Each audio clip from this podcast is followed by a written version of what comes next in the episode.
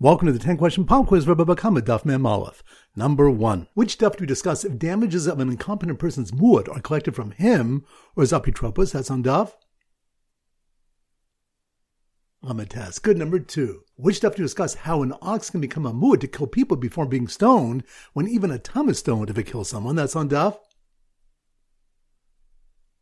Mem. Good. Number three. Which stuff to discuss? Who gets to collect first when a short tum gores four or five oxen, one after the other? That's on Daf. Vav. Good number four. Which stuff do we discuss? Why an oxen became a muad in the borrower's rishos becomes a tum when returned to the owner? That's on Daf. Mem. Good number five. Which stuff do we see that Kosh Hu does not withhold schar from any creature, even reward for fine speech, which we learn from Lot's daughters? That's on Daf.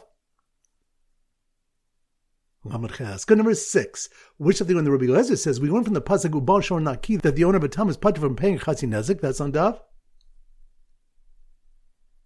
Memov. Good number seven. Which step do you discuss what the din is in a case where one thought he was borrowing a tum, but in fact it was a muad? That's on Daf.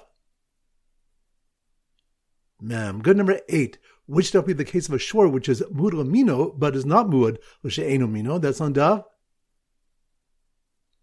Lamed Zayin. Good number nine, which daf to discuss whether a muad returned to its owner remains in its muad state. That's on daf.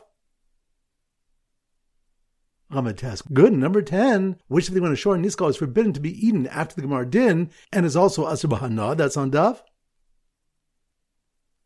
Memal. Excellent. That concludes today's pop quiz. This is Rabbi Avram from Zichu wishing you a great day and great learning.